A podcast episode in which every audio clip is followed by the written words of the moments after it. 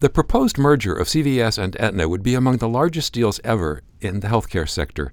But unlike other recent potential mega mergers, this would be largely vertical, which increases the possibility that it would heighten competition and offer patients greater value. I'm Stephen Morrissey, managing editor of the New England Journal of Medicine, and I'm talking with Leemore Dafny, a professor of business administration at Harvard Business School and a faculty research fellow at the National Bureau of Economic Research. Professor Dafny has written a perspective article about what a CVS Aetna merger would mean for patients and for the healthcare industry. Professor Dafny, the possibility of a merger of CVS and Aetna became public in October. So, what's been the reaction to the deal, both from the healthcare industry and from antitrust enforcers? Let me start with the healthcare industry, and thanks for inviting me to talk about this transaction, and say that the first reaction was widespread panic, I would say my phone had an email box had sort of frantic messages asking, What do you think this means for us? And I would say that a few months later, things have really settled. This is not a typical kind of a merger, and so the industry didn't really know how to process it at the beginning. But I think they've come to terms with what it might mean, and maybe we'll set aside the antitrust enforcers for later. So, you say in the article that outside pharmaceutical company mergers, this would be the largest deal ever in the healthcare sector. How common are mergers of an insurer with a provider or a pharmacy benefit manager? Insurer with a provider are increasingly common. For example, quite recently, United Healthcare announced its intention to purchase DaVita Medical Group. But an insurer with a PBM that sort of acquisition has certainly happened, just not quite as much on this scale. So United made some purchases, United has its own PBM, but this is taking one of the three largest standalone PBMs. When I say standalone, doesn't have an insurer, and merging it together with an insurer. It's a pretty big deal. So, for the companies involved, what's the value of this kind of vertical merger? How does it increase profit margins?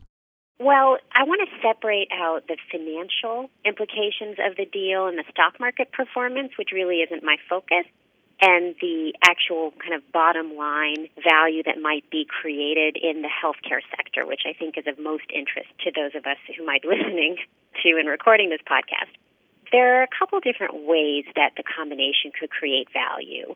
One way is by combining the total medical spending that an insurer like Aetna will care about to provide low premiums for its members and the total costs of prescription drugs, which a pharmacy benefit manager like CVS Caremark would care about in many cases, those two pots, if you will, are being managed quite separately. And if the two can come together and consider the spillover effects of one on the other, for example, improving medication adherence might increase drug spend but might reduce hospitalizations. If you could combine those bottom lines, you might end up with better health and lower spending. So that is one important potential way that the entities could save money.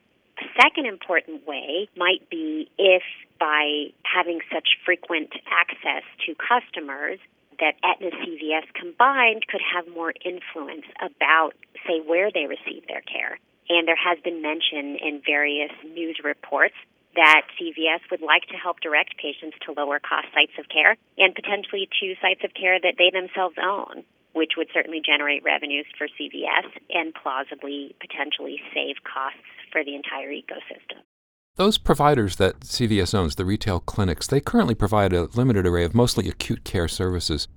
Do you think that current payment models support a transition of those retail clinics into managers of chronic care as well? I think it's certainly possible. I've got a bit of skepticism around it in that the retail clinics have been around for a while. And to the extent that they've played that role, it's been relatively quiet.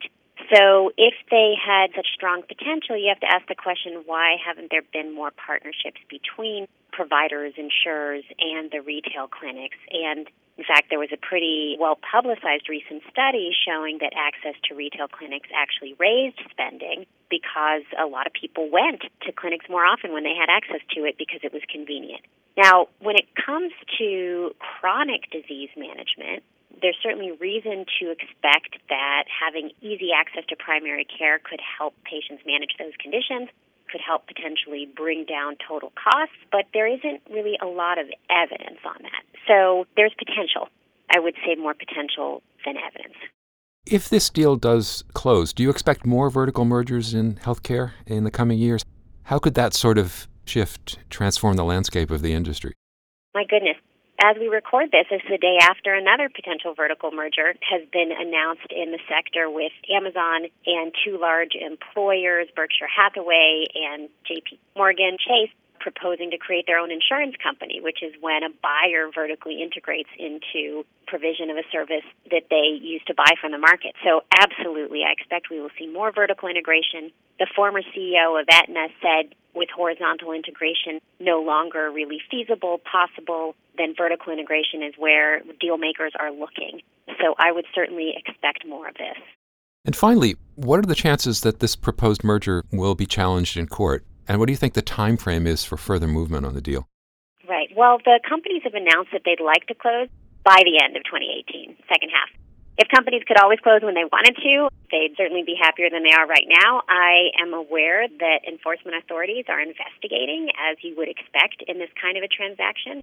And what they'll be looking for is not the traditional when two rivals are merging and could they possibly raise price by eliminating one another from the marketplace, except for in some limited segments where I think these two firms might overlap certain Medicare Part D plans. But mostly what they'll be looking at is whether somehow the combination could reduce competition in certain markets.